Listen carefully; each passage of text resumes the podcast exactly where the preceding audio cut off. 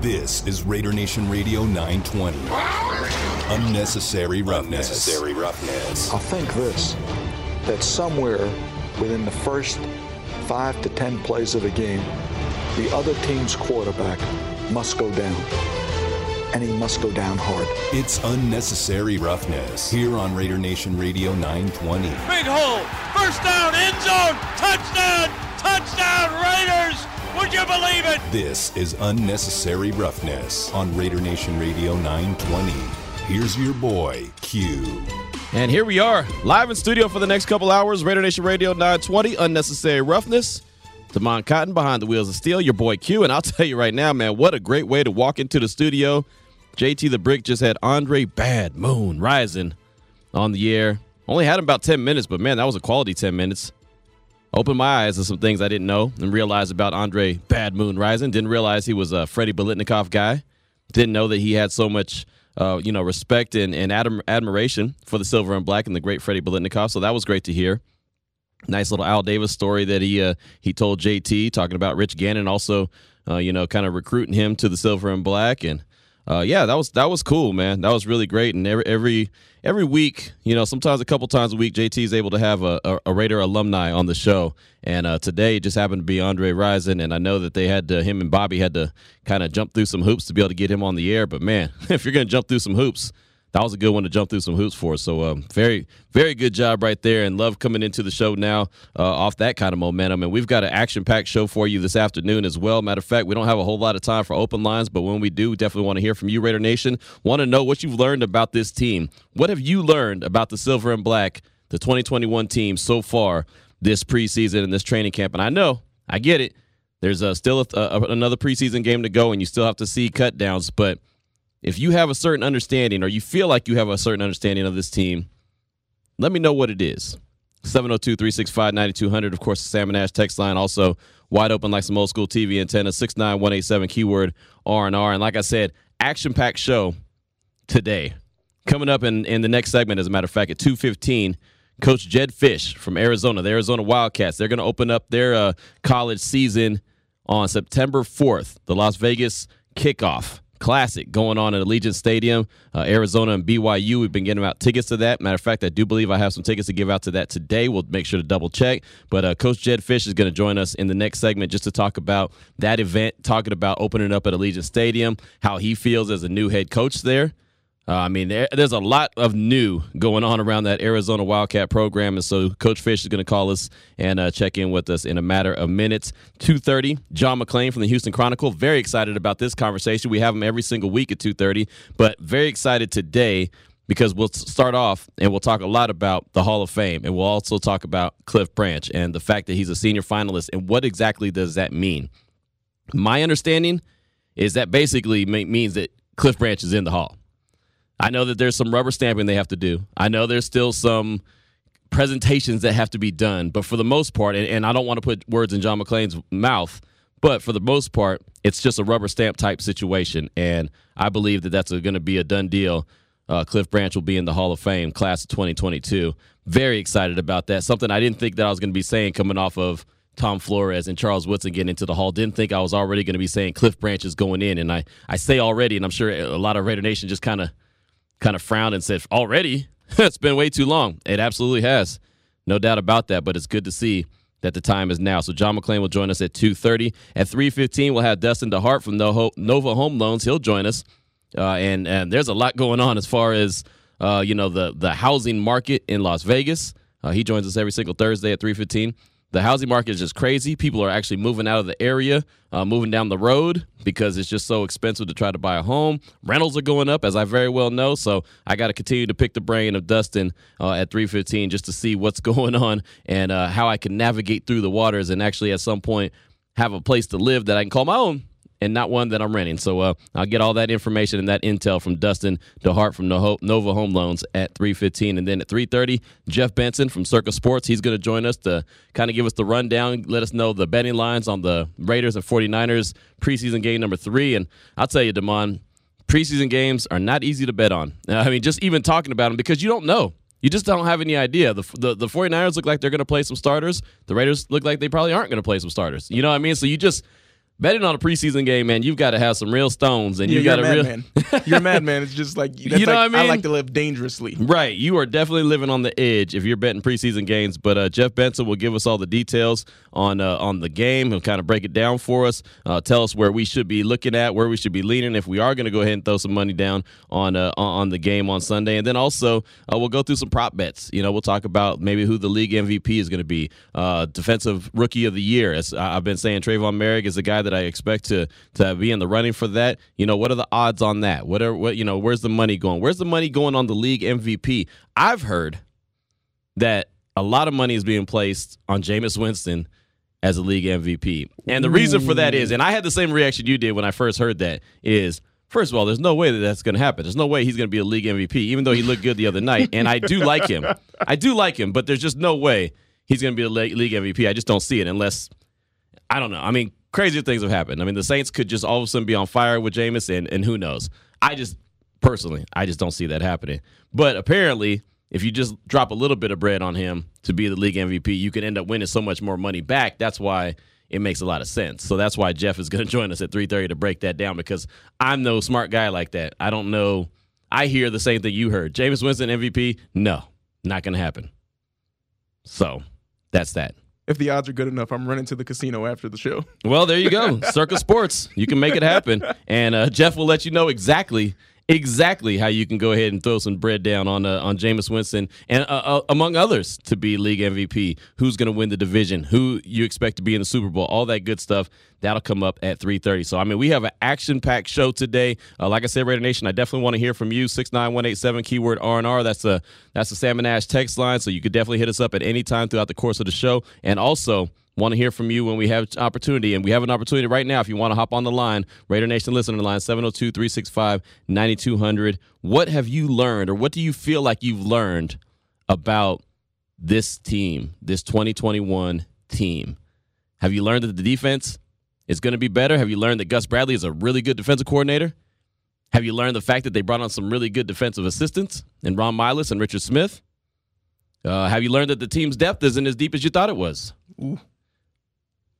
I mean, what there's there's a lot of different options you can go. Have you learned that Clelin Ferrell is probably a second team guy and not a first team guy? That's what it looks like right now. Gus Bradley talked to the media earlier. JT played that on the show.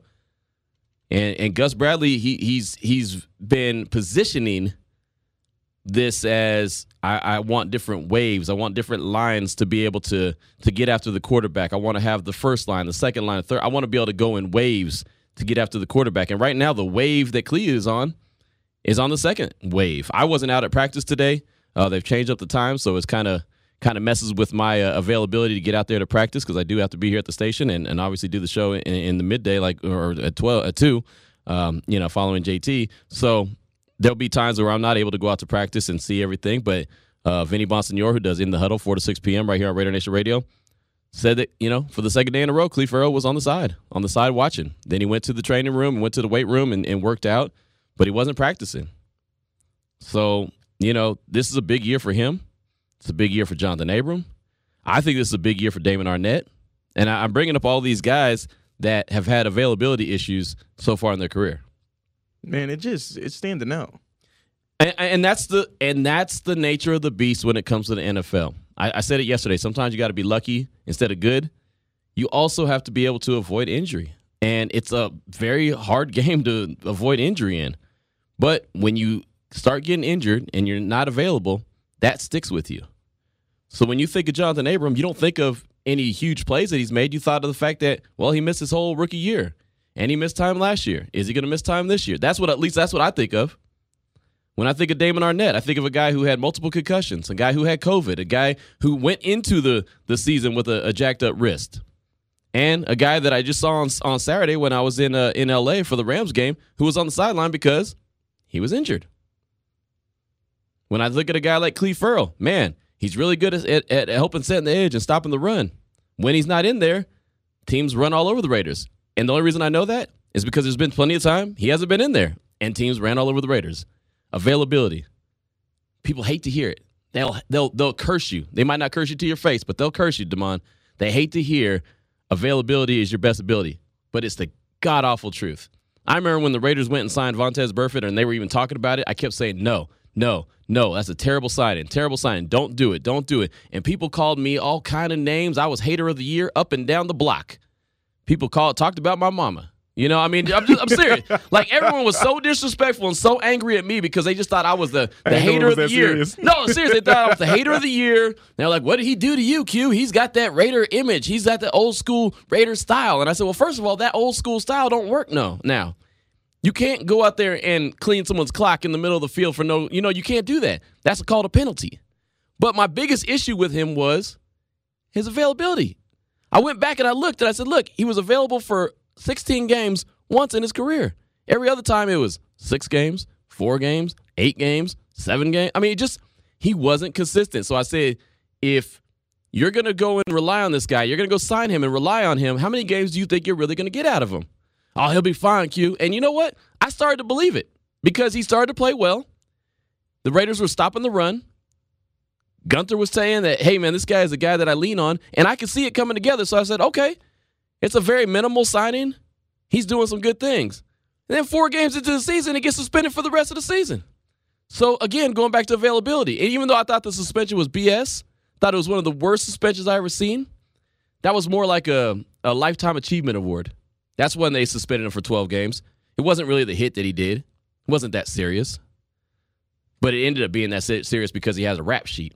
And because he was on the Raiders. No, it was because of his rap sheet. He could have been on the Cucamonga Cracker Killers. I no. mean, he could, you know, what I mean, he could have been playing in Rancho I- I only Cucamonga for all I know. I know that's what the fans are thinking, though. Well, that's of course, but it, that was his rap sheet. He had a rap sheet that was longer than anything. It was, I mean, it was it was longer than that that old jersey that used to be up there with the uh, the Cleveland Browns, where they always replace the the quarterbacks. And you've seen it on Twitter. I know exactly what you're yeah, talking about. Where every time they have a new quarterback, they just wipe the name off and just put another one on there, and it was super long. Vontaze Burfict, his rap sheet was longer than that. And so it was no surprise that when he went and made one bad hit, the league was like, yep, you're done for the rest of the season. It wasn't a surprise. Availability. It goes back to availability. Do those guys that I talked about. Is Jonathan Abram going to play the majority of the season? Is Clee going to play the majority of the season? Is a guy like Damon Arnette, is he going to play the majority of the season? Well, it's still to be determined.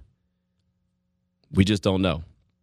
Coming up next, Coach Jedd Fisch, Arizona head football coach. He's going to join us to talk about the Vegas Kickoff Classic, Arizona and BYU, September 4th, Allegiant Stadium. That's coming up next here on Raider Nation Radio 920. Welcome back to Unnecessary Roughness Unnecessary roughness. here on Raider Nation Radio 920. I'm gonna have to kick you, you know what, today. Here's your boy Q. Welcome back to Unnecessary Roughness here on Raider Nation Radio 920. In a matter of days, the college football season will get kicked off, and it's going to get kicked off in Las Vegas with the Vegas Kickoff Classic, BYU versus the Arizona Wildcats. And uh, pleased to have right now on the phone lines the head man there with Arizona, Coach Jedd Fisch. And, Coach, thank you so much for your time this afternoon. And how exciting is that to know that the college football season is right around the corner, and you guys, the Wildcats, are going to get things kicked off at Allegiant Stadium in Las Vegas to start the whole season? Oh, we're so fired up, man.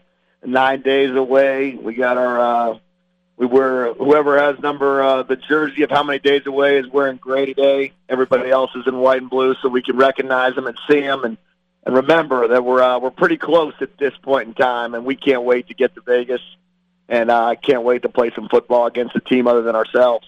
Yeah, and that's the thing about it. I mean, you guys are going through camp. You've had uh, all, all summer, and I know everything's been a little bit more normal than it was a year ago, but still not quite out of the woods. But I mean, how fired up is the team just to get back into action and, like you said, play against a team that's not themselves? Oh yeah, well we're I mean we're obviously at a point right now that uh, all the spring, you know, we're tackling, we're hitting, we're competing. Everybody's in year one, you know, for us. So bunch of transfers coming in, a bunch of young guys coming in, a bunch of veterans that are returning from opting out, a bunch of veterans that were a part of the team last year of a five game season. So you take all this spring, then all this summer, then a new strength coach and a new strength program, and then a training camp uh, model that we wanted to really uh, see how much we could get out of these guys. Uh, they are ready.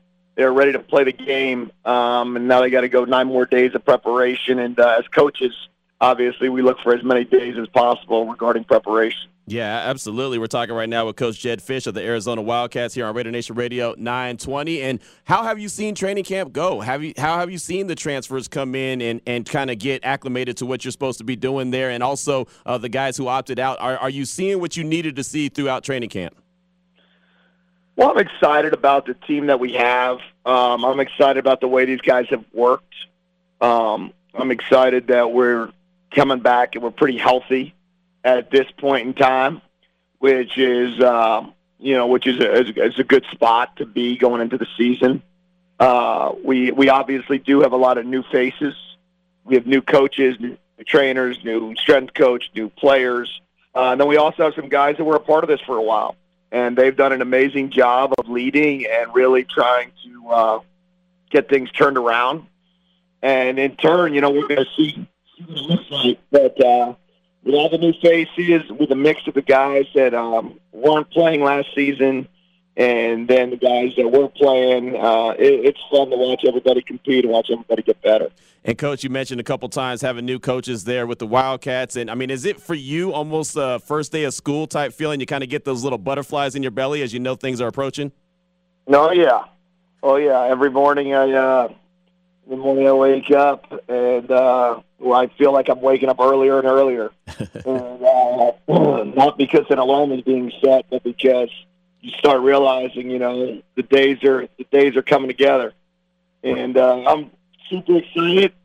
But yeah, there's also that fun anticipation butterfly feel that uh, I think most competitors get at this time.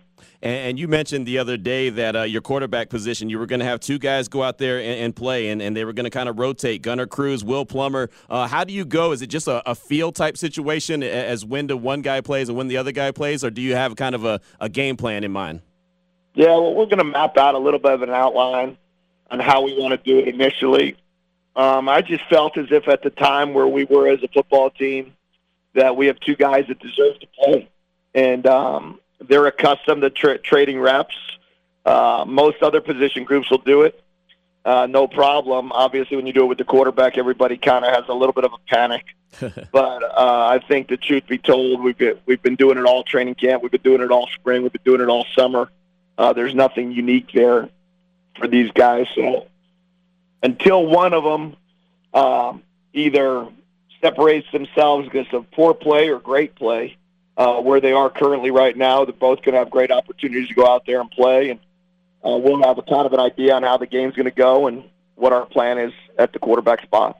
Talking right now with Coach Jedd Fisch of the Arizona Wildcats here on Unnecessary Roughness, Raider Nation Radio 920. How about your opponent, BYU, the Cougars? Of course, they travel really well as far as their fan base. I know uh, the Wildcats fan base is going to travel really well to Allegiant Stadium as well. But uh, what are you looking at for them? Uh, they're a really good team. Uh, how do you approach this first game, and, and what are the biggest challenges that the Cougars are going to present? Well, you know, obviously, there's no question um, they're coming off of a great season. Uh, they uh, I think Coach Sitake does a great job with his team. And, um, you know, they're very tough. They're very physical. They're very fundamentally sound. Uh, they don't make any mistakes.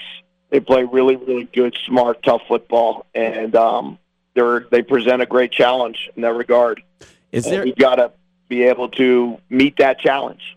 Right, absolutely. And is, there any particular, uh, not challenge, but kind of matchup that you look at and say, "Hey, th- this may be a matchup that we can we can r- really exploit of the Cougars"? Um, you know, I don't know if I would say that there's you know a particular matchup that we're going to try to exploit. I think for us, we're looking at trying to make sure that we just get our pro get our program off the right start. Right. We got to play good, smart, tough, physical football and and then see uh, see how it goes from there. Have you started to get the, the the leadership from the guys that you need to see? You know, the guys that kind of step up and, and not only be your players on the field, but also kind of uh, an extension of yourself, be a coach on the field. Yeah, you know, we're uh, certainly working toward that. Uh, we have a good leadership council. We'll be naming our captains here tomorrow. Um, we've got, you know, we've got some guys that are really trying to do that. I think really when you're starting off in a new program, a lot of times they're trying to figure out what we want as well. Right. So it's not really fair to them to just kind of put it all on their shoulders and say, "Hey, you guys aren't good leaders. We can't win." So our goal is to try to um, cultivate the leadership.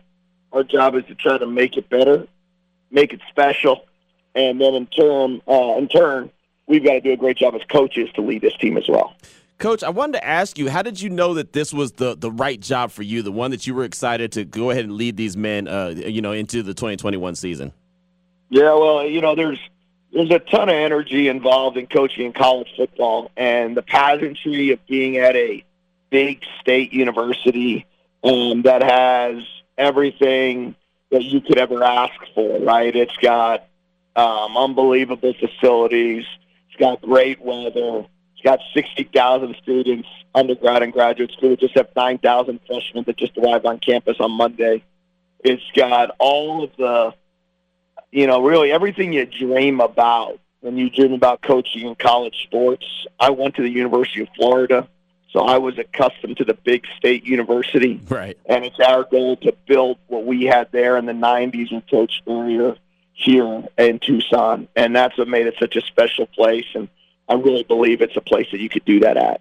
Talking right now with Coach Jedd Fisch of the Arizona Wildcats. He opens up the season September 4th at Allegiant Stadium against the BYU Cougars. We're talking here on unnecessary roughness. And and Coach, you know, you kind of uh, told me some some good details on even how to recruit players to go to Arizona. And the other day, uh, the ACC, the Pac-12, the Big 12, 10, they all came out with the alliance. Uh, the three the three of those uh, you know conferences. Does that help as well in in recruiting? Is the fact that there's going to be some big time matchups across all those conferences now? Well, I think what's uh, pretty awesome about the alliance is it'll enable our players to play in every time zone. Right. Uh, there's a great opportunity, and I know that's the plan in place that will permit you know guys to come here and play on the East Coast, the Central Time Zone, the Mountain, and the Pacific.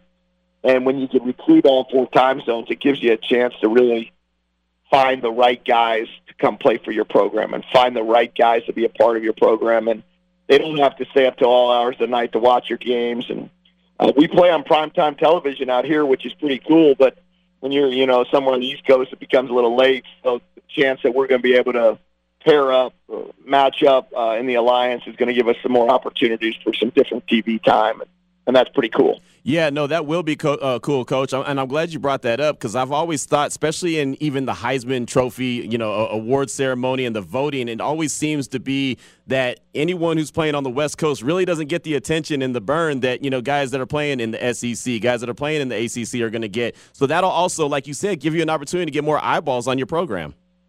Oh yeah, and that's obviously the ultimate, uh, the ultimate plan, right? The more eyeballs you get in your program, uh, the more opportunities your players get. And uh, if we can get our players more opportunities, and that us as the program have more opportunities and more TV time, and um, you know, with more shots at the uh, title, gives us the best chance to uh, to get one of those. No doubt about it. And coach, before I let you go, I got to ask you one more time: How pumped are the players to be at Allegiant Stadium, playing in that NFL stadium? I know the Rebels play there as well, but man, I mean that's a that's a beautiful stadium that we've been in a couple times now. Uh, how pumped are they to be able to be there in that beautiful new stadium? Oh man, it's going to be absolutely incredible. Uh, I just I just know how it's going to look and what it's going to look like, and it's just going to be absolutely beautiful. And uh, so fired up about that, and so fired up for our players, and and they know how awesome it's going to be too. So it's going to be a blast, and hopefully we have a ton of Arizona Wildcat fans out there. Absolutely, Coach. Well, uh, good luck to you. It's going to be fun, fantastic. I can't wait to be there on September 4th to see you guys take on BYU for the Vegas Kickoff Classic, and I definitely appreciate your time this afternoon. Sounds great. Thank you. Appreciate it, Q. Take care, man. All right. Appreciate you. There he goes. Coach Jedd Fisch right there, the Arizona Wildcats. They're taking on BYU September 4th. Allegiant Stadium. We have tickets. We've been giving out four pack of tickets to that. It's going to be a hell of an event. I definitely encourage everyone to go out there. Of course, UNLV gets started on the second. Then, boom, a couple days later, you're going to have the kickoff classic with uh, BYU, Arizona. Man, it's just going to be so much football action. And then, of course, September 13th, Monday Night Football, the Raiders and the Ravens. It doesn't get much better than that. Many thanks to Coach Jedd Fisch for joining us. This is Unnecessary Roughness on Raider Nation Radio 920. It's time to take a look around the NFL with our weekly visit from John McClain from the Houston Chronicle. Need to see a dog make a play.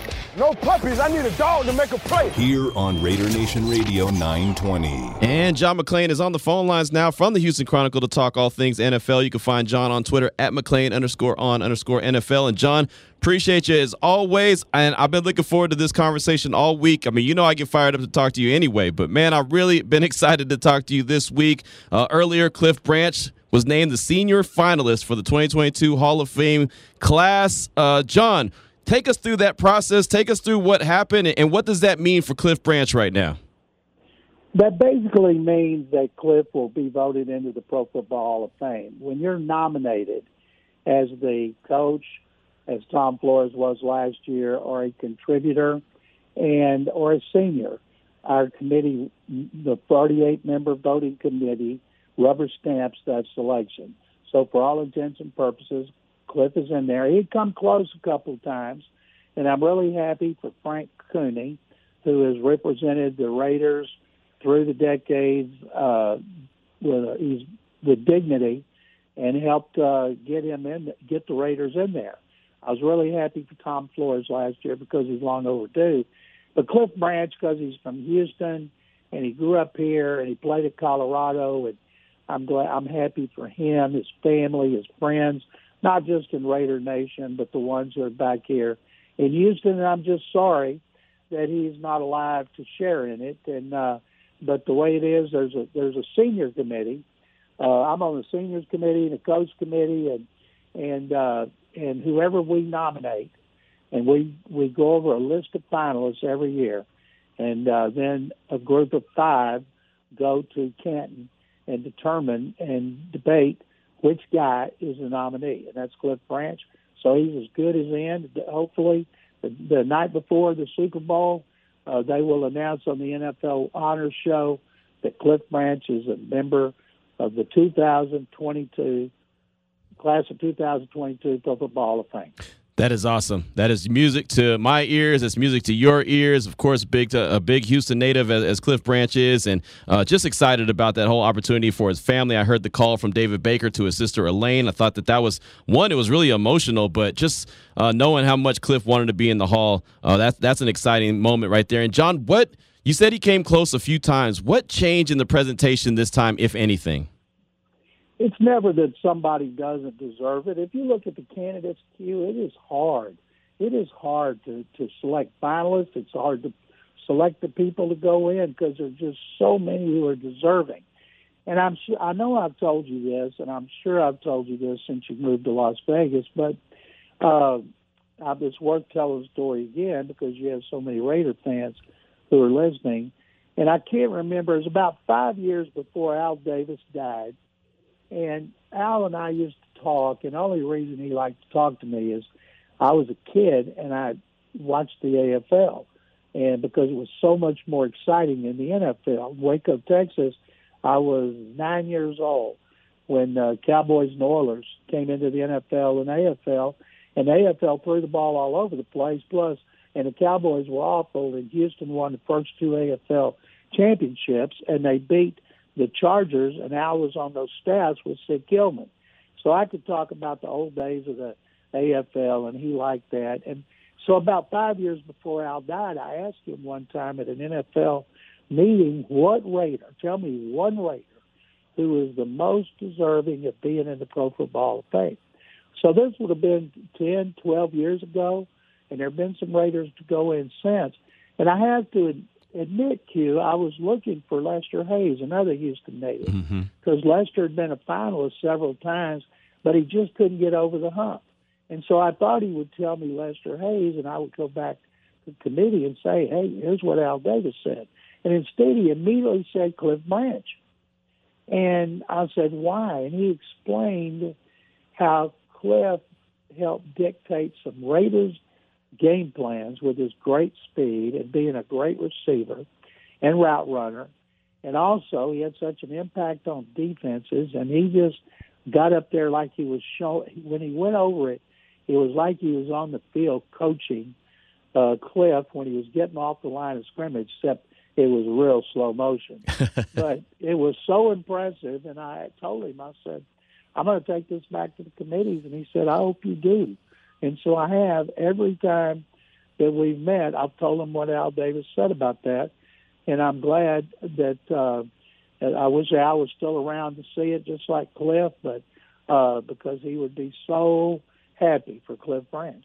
Yeah, no, he really would. And I know uh, Mark Davis, the current owner, is very excited. They were very tight. Uh, that's his best friend. And so I know Mark is excited. When when we found out the news, JT with the brick was on the air. And of course, JT is close with brick, uh, with uh, Cliff as well. And uh, he, he got a little emotional as well. So everyone is real pumped up about this. I didn't know, John, after after this past year, leaving Canton, Ohio, I, I didn't know when the next time I was going to go back, you know, to see a Raider get in. But to see Cliff Branch go in just the following year, uh, right after Tom Flores is going to be awesome. And and you said something that really caught my attention as well. And and you know, being here in Las Vegas, there's a lot of new Raider fans that don't really know the history of the Raiders. And John, you've been around and you were around Al Davis a lot. You you got to have a lot of conversations with him. What did he mean to what we see now as the NFL? Al started off as a coach, and he had great respect for the game. He worked for Sid Gillman, loved Sid Gillman. Nobody could tell Al Davis what to do except Sid Gillman.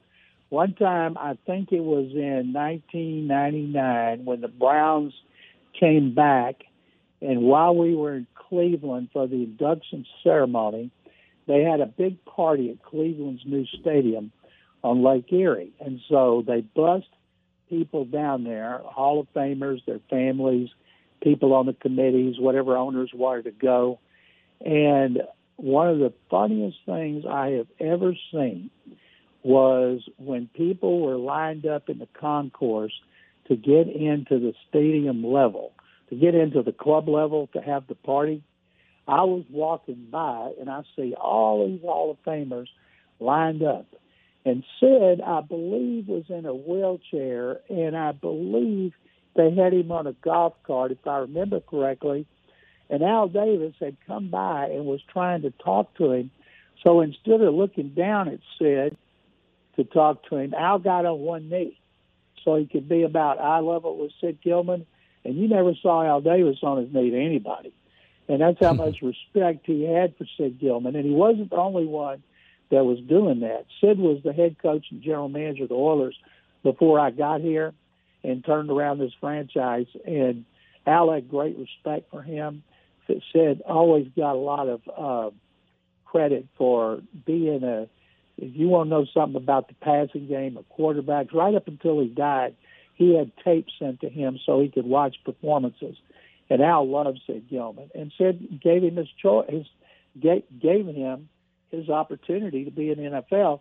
And then when Al was named commissioner of the American Football League and had to go to New York, his PR guy was Mickey Herskowitz, the longtime columnist for the Houston Post and the Houston Chronicle, who covered the American Football League, and they hit it off. And so Al brought Mickey as his PR guy. And then when he had the merger, which Al Davis played a huge role in, because uh, Al wanted to go to war.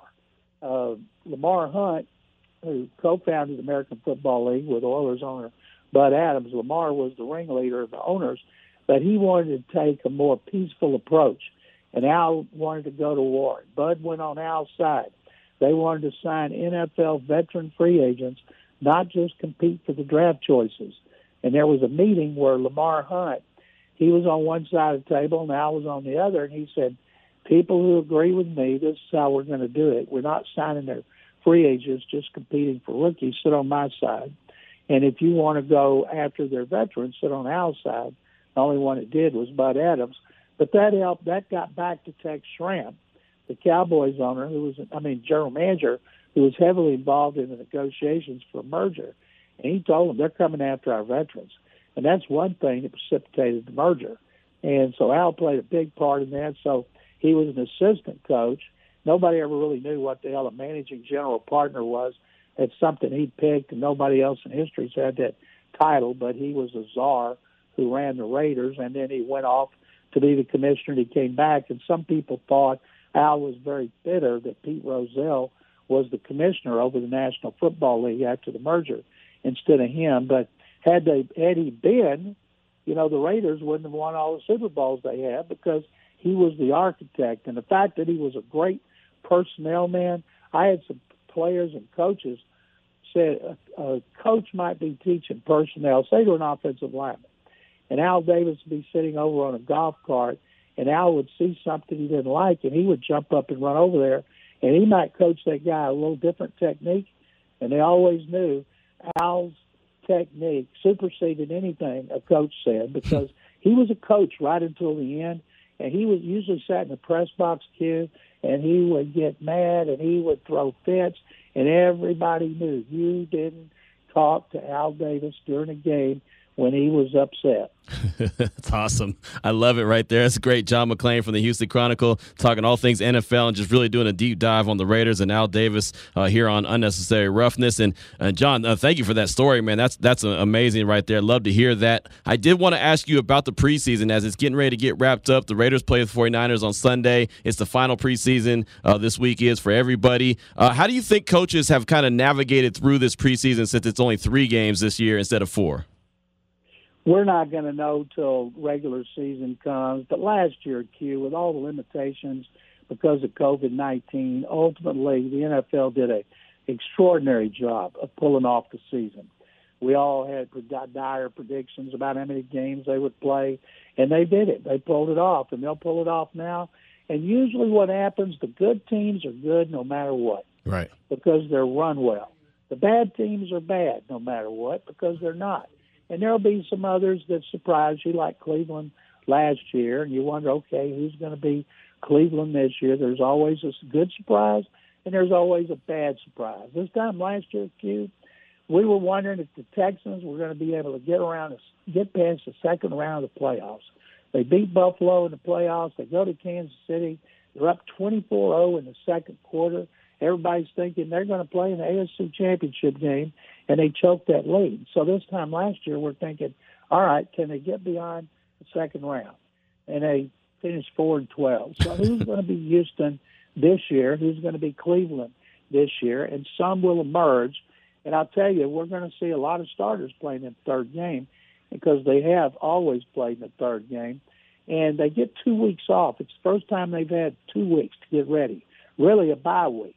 And I'm guessing coaches are going to give those players some off days next week based on how hard they worked in training camp, and the players will welcome that. But if you were dumb enough or or pig-headed enough not to get a vaccine, you can't go anywhere because you got to get tested every day while all your buddies are going to be scattering all over the country and might even be coming to Las Vegas. right, absolutely. We're talking right now with John McClain from the Houston Chronicle. And last year, John, uh, the Raiders traded Lynn Bowden Jr., a, a former third round pick, to Miami. And uh, a lot of people talk so bad about it because they had just drafted him and then they traded him to the third round. And or they traded him to Miami uh, before you know they even got into the regular season. This year, matter of fact, today, the Baltimore Ravens, they trade Shaun Wade, who was a fifth round pick, to, to the Patriots. Do you think you're going to start to see more teams just go ahead and, and and trade a guy even though he hasn't even played a, a, full game yet for for their team just go ahead and say hey this is not a fit. We're going to go ahead and move on from him now? First of all rosters have to be reduced to 53 on tuesday at at uh, uh, 1 o'clock your time. And then the next day you can have a 16 player practice squad like last year with veteran players. So a lot of guys who get cut are going to end up on your team anyway and they have to clear waivers but in the case of a trade at this point, uh, usually it's a player you're going to cut, or you have a lot of depth at that position, or he didn't fit.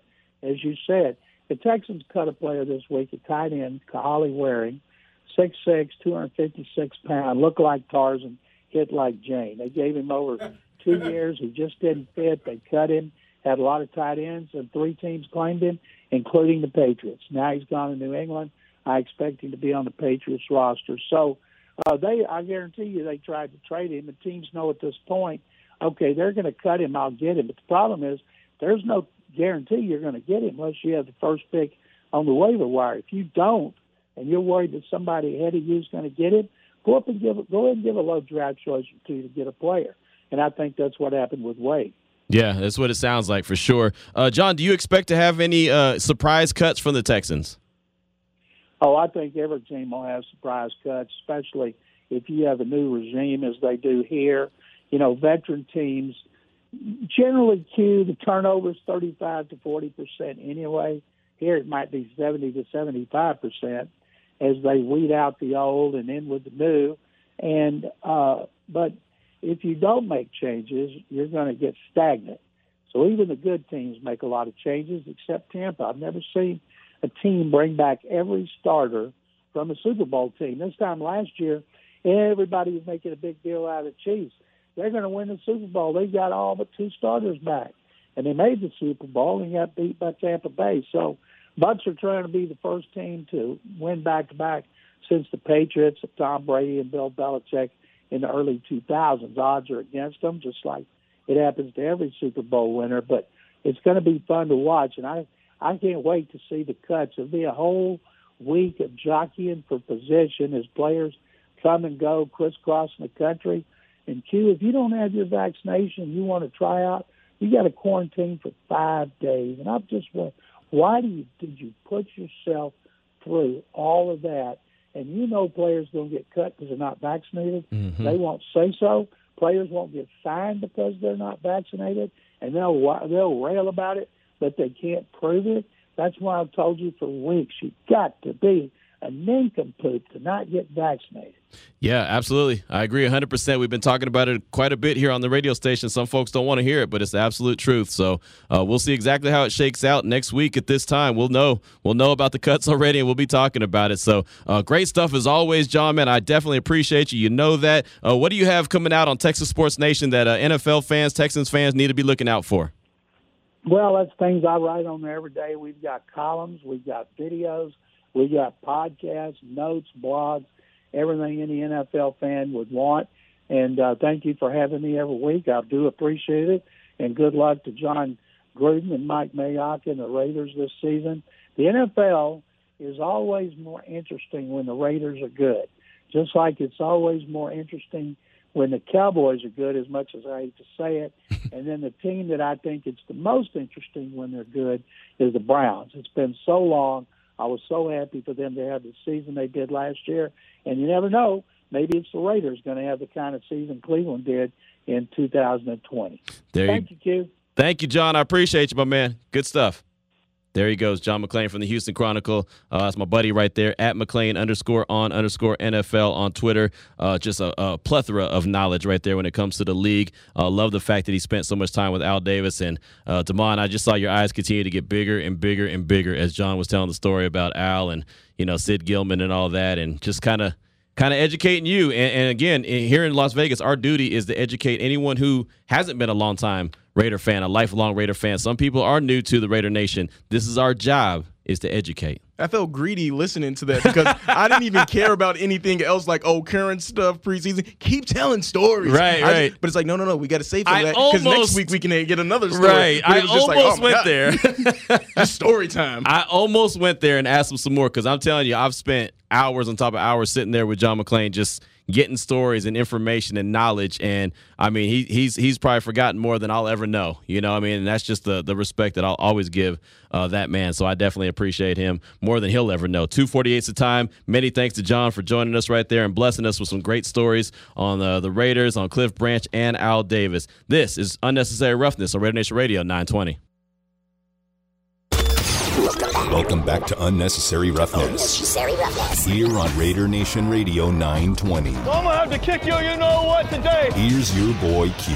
Coming up at the top of the hour, cover three NFL news and notes of the day. Just kind of scatter shoot. We'll talk about Shaun Wade being traded from the Ravens to the New England Patriots, fifth round pick out of Ohio State. He just played in the national championship game. The Baltimore Ravens they drafted him, and they said he wasn't a fit, wasn't a guy that you know that they think that they they could use. So they traded him. The Raiders drafted Lynn Bowden Jr. third round last year. Thought, hey, you know what? This is a guy that we can't use. He's not going to be a fit. Let's go ahead and move on from him get something for him. They did it and they caught hell. I haven't seen anyone today on Twitter blasting the Ravens for trading a guy because he was a fifth round draft pick. Not seen one person, not one swinging D has said anything on Twitter and, and, and talked trash. Like everyone blasted the Raiders a year ago for doing the same thing. Third round pick, fifth round pick, I get it. It's a little bit different, but same concept. He doesn't fit, move on. Get something for him, great. It's what the Raiders were able to do. Let's go out to the Raider Nation listener line 702 365 9200. Let's talk to our guy, Gangster Raider. What's on your mind, my man? Hey, what's up, Q? I just want to talk about, you know, one of my pet peeves in the last few years been our defensive line and our defensive line coach. And from the first few preseason games, I haven't seen anything to make me less um, pessimistic about the defensive line or our defensive line coach because we're not getting a lot of pressure. And like you said, at quarterback, number 16 for the Rams, he was running too freely on us. And so I, I think with all the um, defensive line additions that we had during the off season, I think we should have seen a little bit more improvement in the first. I know it's just preseason, but I know I should have. I'm thinking I should have seen some kind of tangible improvement in the defensive line and the pressure being applied upon the Rams quarterback. You know what I'm saying? And I think um, Gus Bradley is going to regret not bringing in his own defensive line coach and sticking with that fraud, um, fraud Marinelli. You know what I'm saying? That fossil. I mean, fraud Marinelli because I just don't believe in him as a um, defensive line coach, and I haven't seen anything in the first two preseason games. What do you think? Good call. Good call. Definitely appreciate you. And uh, Rod Marinelli is uh, very well respected across the league. And I know he's a little bit older, but uh, I know Jon Gruden has a, a, big time respect for him. I know, like I said, he's very well respected across the league. Uh, I'm very familiar with him as well. I think that he's a hell of a defensive line coach. Um, but I will, with with that being said, I will say there hasn't been enough pressure on the quarterback the last couple seasons. Uh, there wasn't enough pressure. There was guys getting to the quarterback the la- the first two preseason games, but they weren't completing the job every time. You know, I know Nate Hobbs, he got there on a blitz and uh, against the Rams, and that quarterback was able to get away from, got a little slippery and was able to get away. Uh, that is a concern, especially when you have Lamar Jackson coming in. That's something that I cannot deny is definitely a concern. You've got a guy who's way slipperier than Bryce Perkins in Lamar Jackson, and that's not a slight to, to Bryce. I'm just saying, Lamar Jackson's a former league MVP, so you know what he's able able to do. The Raiders are going to have to find a way to get home, and they're also going to have to find a way to to really set the edge and maintain their lanes. And when they do get their hands on him, they've got to get him to go down. What does Al Davis say in their opener? Got to get to the quarterback. He's got to go down. He's got to go down hard. That I mean, that's going to ring true in a major way on September 13th, that Monday Night Football game. Now, the next week, you got Big Ben.